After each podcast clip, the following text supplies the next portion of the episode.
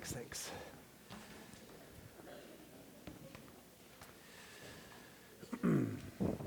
All right. Well, good morning. Good to see you. My name's Nathan. I'm happy that you're here.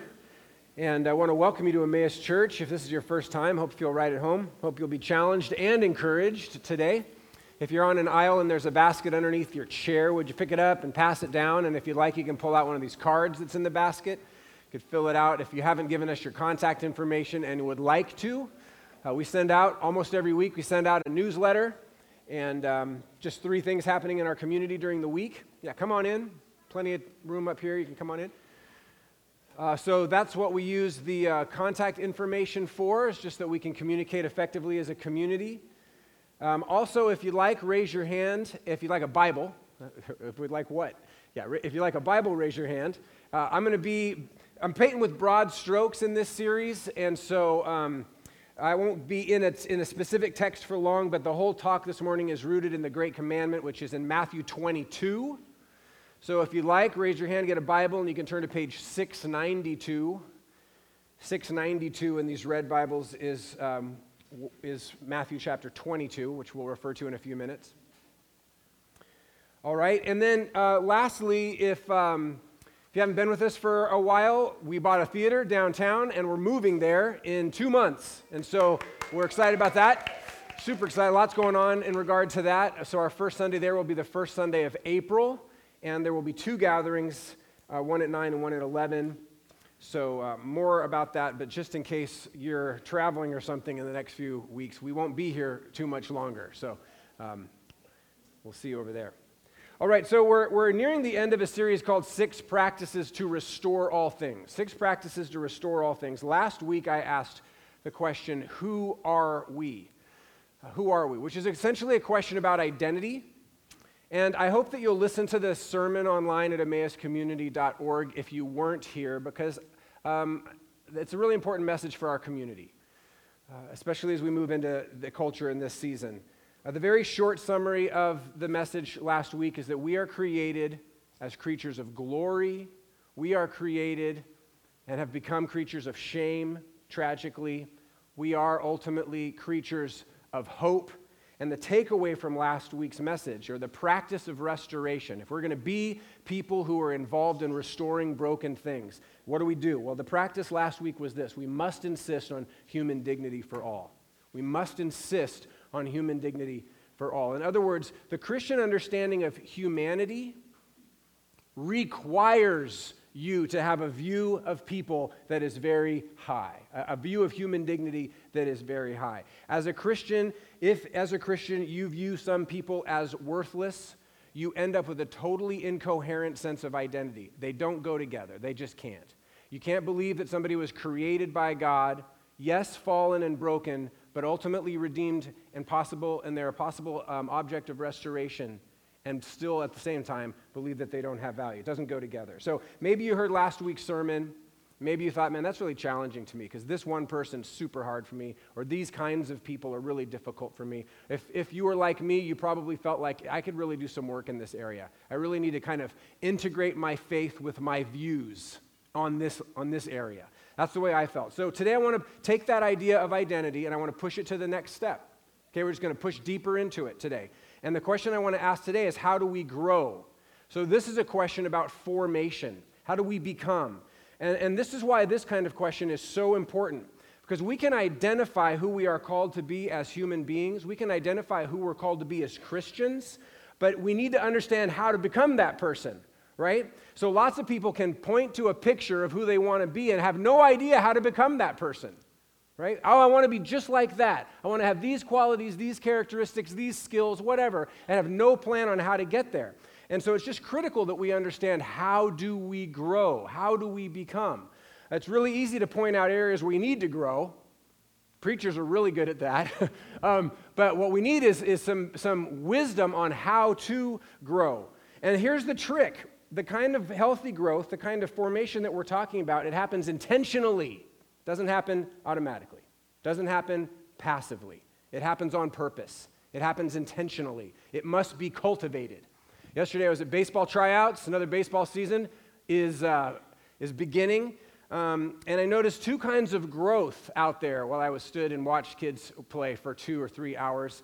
Uh, two kinds of growth. One is this uh, many of the young men that I watched play yesterday, I've known for eight years. I coached them when they were six, and now they're heading into high school. And um, several of them are bigger than me. They're taller than me, they're broader than me. There's these men child, right? And, and here's the thing this is a kind of healthy growth this, from, from boy to teenager, that's healthy growth. Boy to teenager, and it just seems to happen automatically. They just seem to just become these, these young men. They didn't try to grow. They didn't work to become healthy teenagers. In fact, I was talking to a friend of mine and commenting on his son, who's 14 and looks like he's 20. The guy's just a beast. And he goes, Yeah, there's a lot of Carl's Jr. in that kid. And I'm like, Carl's Jr.? The guy's eating junk food and he looks like a stud. You know, he's just this monster of a man. It's like automatic healthy growth. It doesn't go that way for long, does it? Right? Here's the other kind of growth that I noticed yesterday. I noticed the second kind of growth yesterday as I look at people that I've seen for 8, 10, 12 years. I see a lot of dads out there. Some of the dads are in great shape, some of them are not. Some of them are not doing so hot. And the guys who are in great shape, you know because you talk to them, you, you hear about it. They're being intentional about it. They're running, they're working out, they're eating well. They're not partying like they did when they were in college or whatever. They're not abusing their bodies. They're being intentional about staying healthy. Um, and there comes a point in life when healthy growth stops happening automatically and it begins to require intentionality. That's my point. Uh, sometimes healthy growth is almost, almost automatic. Sometimes it just seems to happen, like little boys become young men. It just happens. But most of the time, healthy growth requires intentionality. If you're growing in a way that is good for you, it's because you're doing so on purpose. The tide or the, the current is against you most of the time. Passivity, oh, it'll just happen automatically, that takes you in the wrong direction. It doesn't usually take you towards a formation direction that is good. So the question isn't, will you be formed? Of course you'll be formed. The question is, into what shape will you be formed? Into what person will you become? What kind of person will you be? Uh, we're not static creatures. We are constantly becoming. You're not the same person you were a year ago, right? You've changed. The question is, how have you changed? Are you healthier or are you less healthy? And I'm just using the physical because it's an easy example. What I'm really wanting to know is, are you more anxious or are you more at peace than you were a year ago? Are you more resolved in your trust in God? Or are you more, it's mine, it's mine, than you were a year ago? Where are you at? Where are you? Are you more afraid? Or are you more uh, full of joy than you were last year? How have you changed? In what directions have you become shaped? In our culture, to a large degree, we understand this concept of formation. We understand this idea that people change and people grow. We talk about this all the time. We're very aware of efforts to improve, pursuits of perfection, strategies of growth. We sign up for diets and boot camps and short term financial classes and all kinds of ways to develop, right? We're very into this. Our culture's very into this, especially in California, maybe more than in other places. Most of us understand that in order to be formed, you got to be intentional about it. And at some point in our life, we've tried intentionally to grow. So, how do we do this? How do we grow? Um, this is something that we talk about a lot. But we usually slip into one or two major approaches to growth, which are very popular in our culture. Let me try to identify them for you. The first primary way that we seem to talk about growth in our culture is that was the last slide, and it's the therapeutic approach. It's a therapeutic approach. Um, based largely on modern positive psychology, the therapeutic approach offers insights into past experiences, insights into current understanding. We want to know why we think the way we think. We want to know why we feel the way we feel. Now, the path in the therapeutic approach of formation, the path is self knowledge. If I understand myself better, I'll grow, right? I'll change. It's all about I got to learn some more information about me. And the goal of the therapeutic approach, and again, broadly speaking here, I know these are big generalizations, but the goal of the therapeutic approach is happiness. It's happiness. So, according to this model, you want to gain insights into what adds or robs from your happiness, adds to your happiness or robs from your happiness, so that you can reject what doesn't help you And so that you can, you know, identify that's dragging me down, so I'm going to stop doing that. And then you want to focus on what lifts you up. You want to identify your desires, and then you want to take practical steps towards fulfilling those desires. This approach is huge in our culture. This is the way we think in our culture. Most um, efforts to get people to change or grow or develop basically fall into this uh, therapeutic approach. You might think child psychologist if you're kind of just looking for a, a, a name or a, a picture. Second approach, very different, also popular in our culture, is a technical approach. Very different, think like auto mechanic or something like that. This is, the, this is the approach that we learn in tech schools, in medical schools, in business schools, all kinds of practical training experiences where the goal is not happiness, according to this approach. The goal is something like effectiveness. And the path towards that goal is the acquiring of skills. Okay? So I took my, my wife's van to the mechanic this week because the repair needed is way beyond my ability. So I took the van to somebody who has spent their whole life learning a set of skills that have, has ca- caused them to become proficient at a, a certain set of abilities, and, uh, and they've developed very well and so highly in that area that I pay them to do what, what they do. He never asked about my soul the whole time I was there. He wasn't concerned with my inner life because that wasn't the kind of growth and effect, uh, the growth or, or, progress or formation that, that, they're do, that they're doing there. So you grow according to this model by learning how to do stuff better.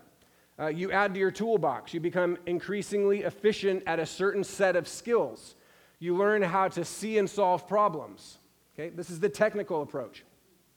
Now, both of these are really common approaches, and they're both really important. They're really, really important. There's a lot of good that comes from both of these approaches, especially when they're done well. Okay, we need insights into ourselves. That's the therapeutic. We need that we need, uh, we probably will benefit from a growing skill set. We, we, it's very helpful just to learn how to do more things. That's the technical approach. And there's certainly space in the church for both of these approaches. There's certainly space in the church, there's certainly room in the church to grow in both of these ways. But here's the thing, my friends it's critical that we understand that neither of these approaches is primarily theological. Neither one is primarily theological. In other words, neither one is based on a Christian understanding of identity and purpose. That's not, it's just, it's, it's just simply not the main focus of either one of those approaches. If we want to know how to grow in our identity as Christians, which is critical if we're going to be about restoration, right? This whole thing's about like, are you called to this restoration thing? Of course we are. So if we're if we want to know how to grow in our identity as Christians, then we need to learn a theological approach to formation because it is different than these other two models, both in its path and in its goal. Right? The goal of formation in the Christian tradition is love. That's the goal. Jesus reveals this very clearly when he is challenged. Now we can go to your Matthew chapter 22 if you'd like, bottom half, left side of page 692, looking at about verse 37, Jesus is challenged by an expert of the law to summarize the Old Testament. Because this is going to be a sign of his proficiency, of his, uh, his credibility as a rabbi. Summarize the law and the prophets. And Jesus says, like this Love the Lord your God with all your heart, mind, soul, and strength. Love your neighbor as yourself. Okay? That's where I get this real sense of assurance that the goal of being formed as a Christian is to love. Love God and love other people. And the path of Christian formation has always been understood. It has always been understood as the practice of habits. The practice of habits. Not just the development of insights and not just the acquiring of skills. Do you see the difference? But the practice of spiritual disciplines, they've traditionally been called, the path towards Christian spiritual formation has been to do these holy rituals, habits, disciplines, and to do them over and over and over again. The goal is love, and the way we get there is to practice a certain set of spiritual disciplines or holy habits. The things that we do shape us when we do them over and over and over and over and over and over again. This is big. This is, this is beautiful because it's beautiful for so many reasons. But one of them is anybody can grow to be a powerful Christian, a deeply formed Christian. You don't have to be brilliant, you don't have to be skilled, right? It's challenging also for a lot of reasons. One of the reasons it's challenging is because it requires you to engage your whole life into this. You can't just, there is no silver bullet, there is no one insight that's going to change your life. We're talking about a formation. If you want to become this, the way to become this is to do a, a specific set of things over and over and over and over again. I'll talk more about that at the end. Let me kind of break this down into some ways that is traditionally understood. Let me try to talk about this in, in six categories. The first one I'll take some time with, and then don't be worried because I'll, go, I'll do the others really fast. Um, so, the first category is uh, practices of the mind. Uh, we engage pretty highly in practices of the mind here. I'm a learner thinker type, and it just shapes what we do. Um, church is set up in our culture for learner thinker types, practices of the mind. What are you talking about? I'm talking about things like studying and, and contemplation uh, there's a whole host of ways that you can study the faith in this community. There are home groups that meet during the week, Bible studies. Sandy's on staff with us. She leads Strength Finder classes. Um, there are discipleship materials on the book table out. We have a book table, right? We study, we learn. This is what we do. We also, uh, practices of the mind involve more than just learning, though, it's, it's contemplation. And I'll, I'll, spend a minute with this. What's, con- what's contemplation? It's focused concentration on a specific topic or truth or theme. Most of us, I think, have a pretty shallow, we live at a pretty shallow level intellectually. And I don't mean that we're stupid, I just mean that we don't take the time to really contemplate life, truth, God, ourself. Let me tell you a story. I read this story uh, several years ago. It stuck out to me of, of this aspiring science student. And uh, she applied to work with a famous marine biologist. And at one point early in the application, the student is brought a, a, small dead fish in a shallow silver tray and told to make observations of the fish. And so the student confidently writes down the name of the fish and the species of the fish and the color of the fish and uh, several other observations. And within about two minutes, walks back up to the instructor with a short list of observations and says, Here are my observations. The professor just looks over the list with disgust and says, Try again. right? So she gets the message. She goes back to her table, and this time she applies herself. She sits down. She makes every observation she can possibly think of about this fish. She takes more than an hour. She covers several pieces of paper with all of these instructions, and she brings her observations. And this time she brings it back to the professor, who's this time neither disgusted nor especially impressed, and simply says, Well, come back tomorrow. So the student feels generally encouraged. She's going to come back tomorrow. It'll be the next level of the application process. So she's surprised when she comes back the next day and she's sent back to the table where, waiting for her, is the same dead fish on the same shallow silver tray and the same pile of paper that she turned in the day before, this time with a sticky note on top of it saying, What else? Right? So now it's on, right? And she's into it and she's trying to see every possible thing she can about this stupid fish. She's counting the scales. She's observing any kind of irregularities. She literally can't think of anything else to note about this fish, but the instructor's gone. She doesn't want to just leave. It will be perceived as though she's quitting the process. So she just sits there and stares at this fish. And oh, she gets so angry at this darn fish. She just wants to kill the fish. But the fish is dead. So she's like, I just got to cut off the fish's head. You know, cut off the fish's head, right? She realizes she's in a laboratory of a marine biologist. She finds a scalpel. She starts cutting this fish all up. She pulls the organs out. She weighs them. She's a whole nother level of observation now, right, Micah? She's just observing this. She gets microscopes. She starts analyzing tissue material. She finds a couple scales. She starts weighing things all day, all the next day. Professor comes back and says, Are you done? And this time she says, Not yet.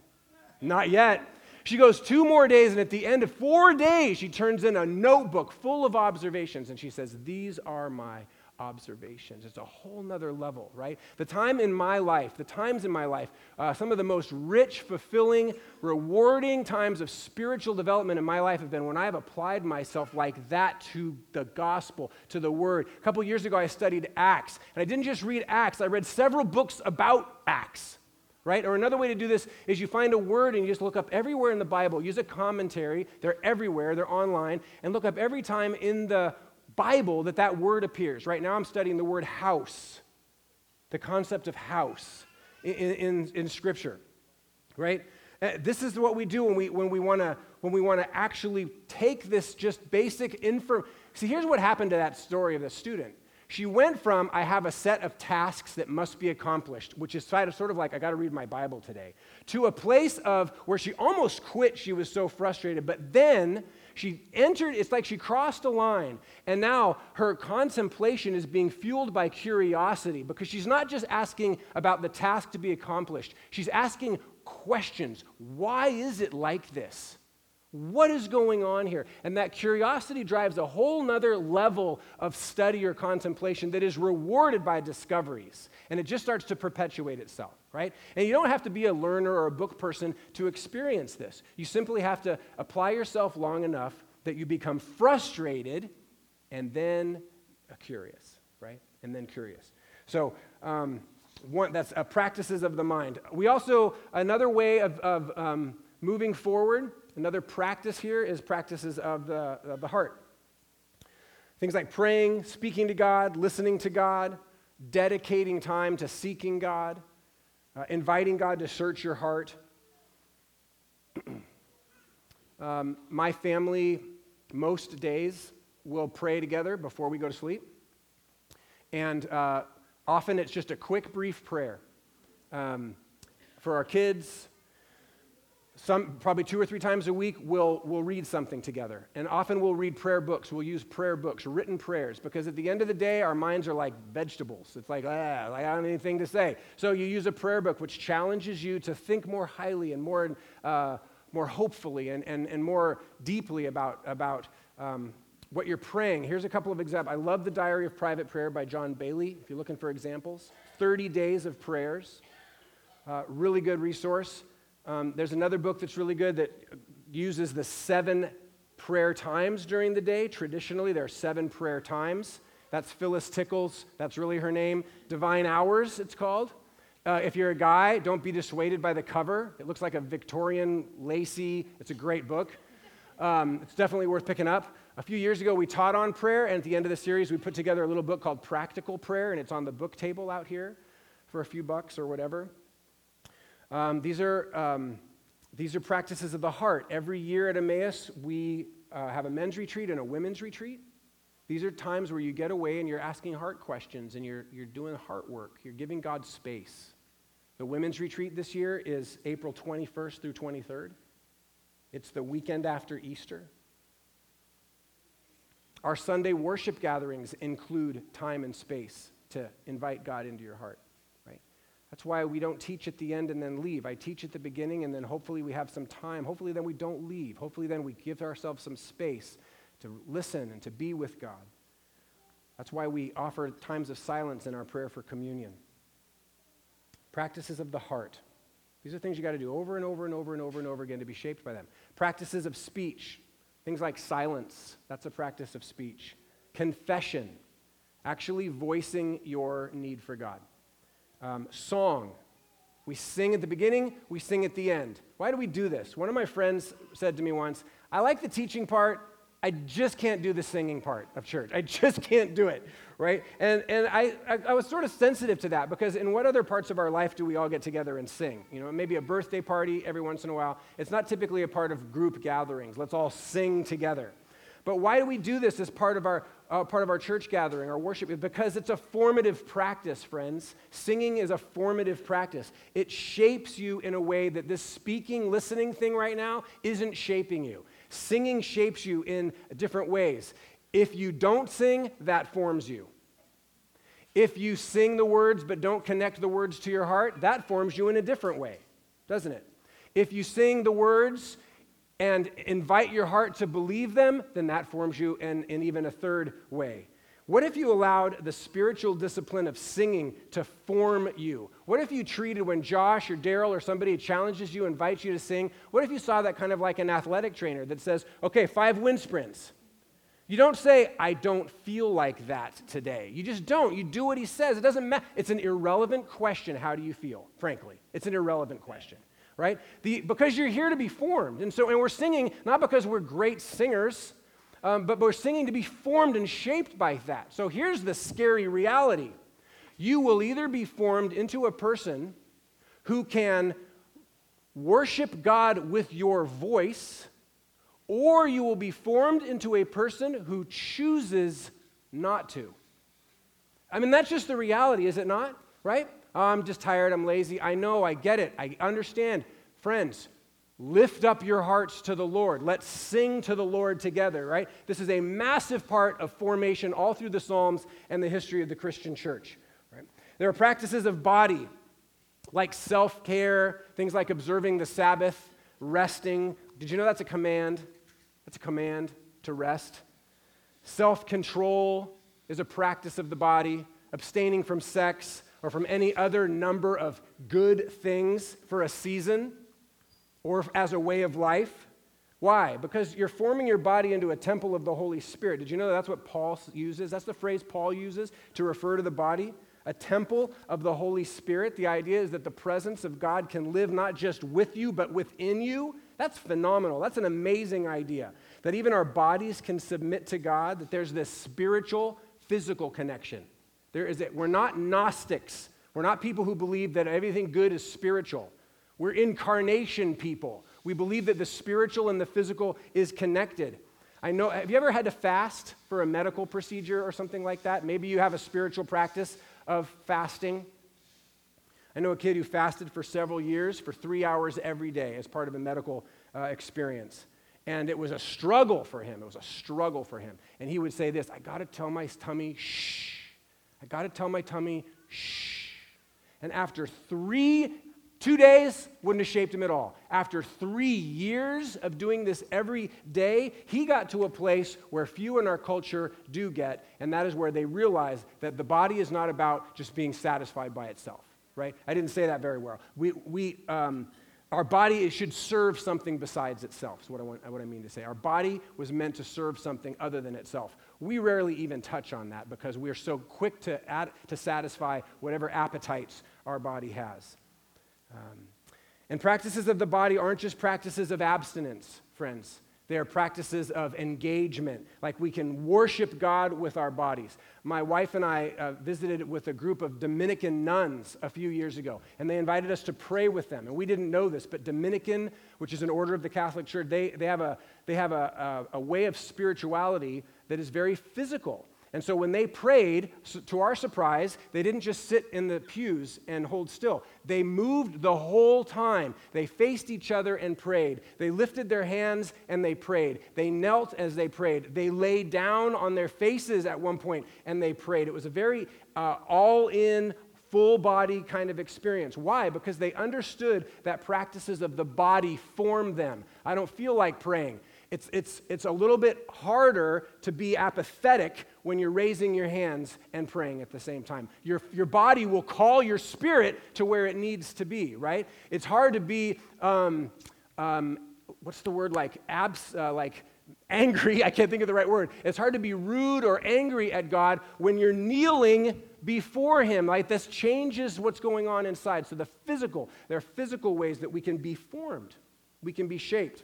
Two more quick categories a category of practices of friendship, uh, where we learn trust and transparency and dependency and intimacy. So many relational dynamics that are core to Christian belief and practice. We are part of a faith, friends, that's passed on relationally. Passed on relationally. We got to be good at relationships. And introverts go, oh, really? Right? But no, this is, we need to grow in friendships. We need to grow in transparency and accountability. The whole faith happens like a friendship, like a friendship. And then finally, there are practices of service. You show up, you do the work, you cook the meal, you bring it. I've done it three times this week. We're going to do it again because that's what we do. We serve people because it communicates something that nothing else does. right? Well, everybody prayed for me, but he came to the hospital. Everybody was praying for me, which is good. She brought me a meal. It matters. It matters to the person it ma- being served. It matters to the person doing the service. Life is not my own. My food is not my own. My paycheck is not my own. My time is not my own. My truck is not my truck, right? It has been given to me so that I can serve people with it. That's what it is, right? Acts of service. You set up a gym, turn it into a church. Uh, you, you take care of kids of a single parent. You give your money away you fix the fence of a neighbor, you serve, then you rest, and then you serve again. You just keep doing it. Why? Because it forms you. It forms you. At least that's why it's beneficial, because it shapes you. And there's all kinds of ways to serve in a church like ours. Here's the bottom line, friends. As Christians, we are not called to become whatever. We are called to become like Christ, right? So, if we're called to become something specific, it stands to reason that there is a specific path to get there. If I want to be a basketball player, there's a specific path I got to take to be a basketball player, right? If I want to enter the Marines, there's a very specific path I got to take in order to enter the Marines. If I want to be a if I want to be Christ-like, if I want to be like Christ, then there's a specific path, right? Uh, if we're going to embrace this great commandment, love God, love people, not just as some sort of, oh, that's just this overarching call to the church, but no, as a personal command for you. Like, like Jeff, that's your job. Love God, love people. Teresa, that's your calling. Love God. Big picture, I realize. It'll, it'll get worked out in specific ways that are unique to you, Brian. But big picture calling, love God, love people. That's what you're called to do. Therefore, you better learn the way to become that person that can love God and love other people, right? And that way is through the practice of things that affect your mind, your heart, your speech, your body, your relationships with others, and your ability to serve people. Some of you have heard this kind of teaching so many times before, and the reality is, however, that the church in America today has almost completely lost a sense of shared practice. We've almost completely lost a sense of shared practice. So we simply must rededicate ourselves right here, right now, to be formed in the way of Jesus, to a Christian formation process that shapes us into people who love. How do we grow? We grow, we grow through specific, repeated spiritual practices. That's how it happens. Specific, repeated spiritual practices. Two more really quick thoughts. One, Richard Foster wrote a book called The Celebration of Discipline, all about what I'm talking about. Really, really good book. I recommend it. And he has this great quote. He says, Spiritual formation has a local address. Spiritual formation has a local address. What he means there is that the tools that you need to grow as a Christian are right here, right now.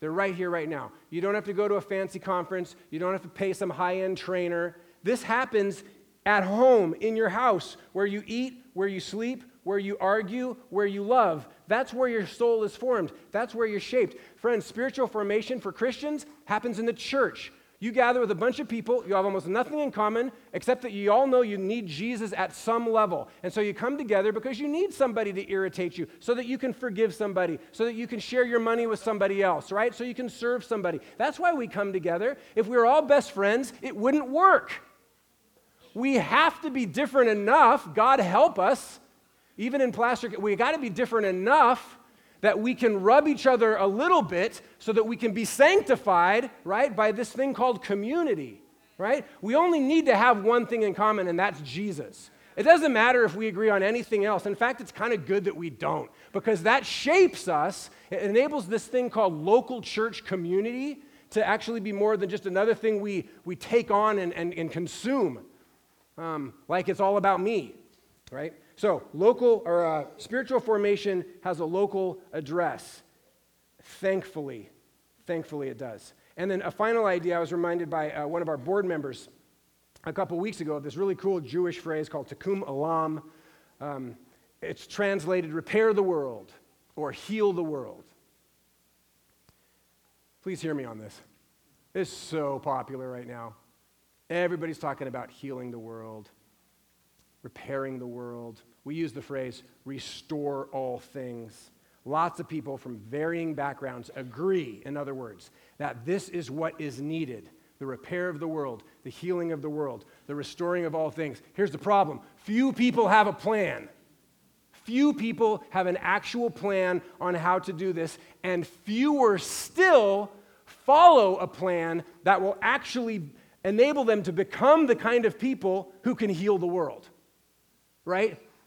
Will actually follow a plan will, which will enable them to become the kind of people who can do the work of restoration. Oh, you're so helpful. You had this really brilliant insight, and you're, now you're sharing the insight with everybody. Thanks, that's great, but you know what I really need? I need a loving person who's full of wisdom.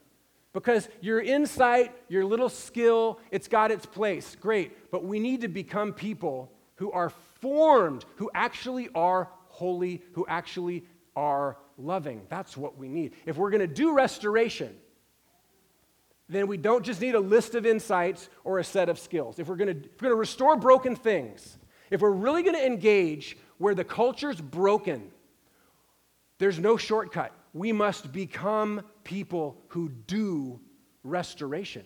We must become people who are healers.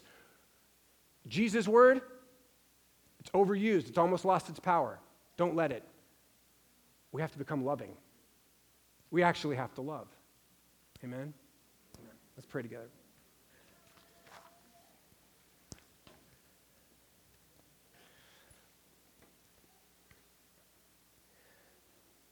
I pray, Lord, for grace for each of us to engage with a new sense of purpose, um, a new sense of resolve, this well worn path of the Christian faith, that we would um, engage in these, in these ways that forever people have been shaped into godliness, into Christ likeness.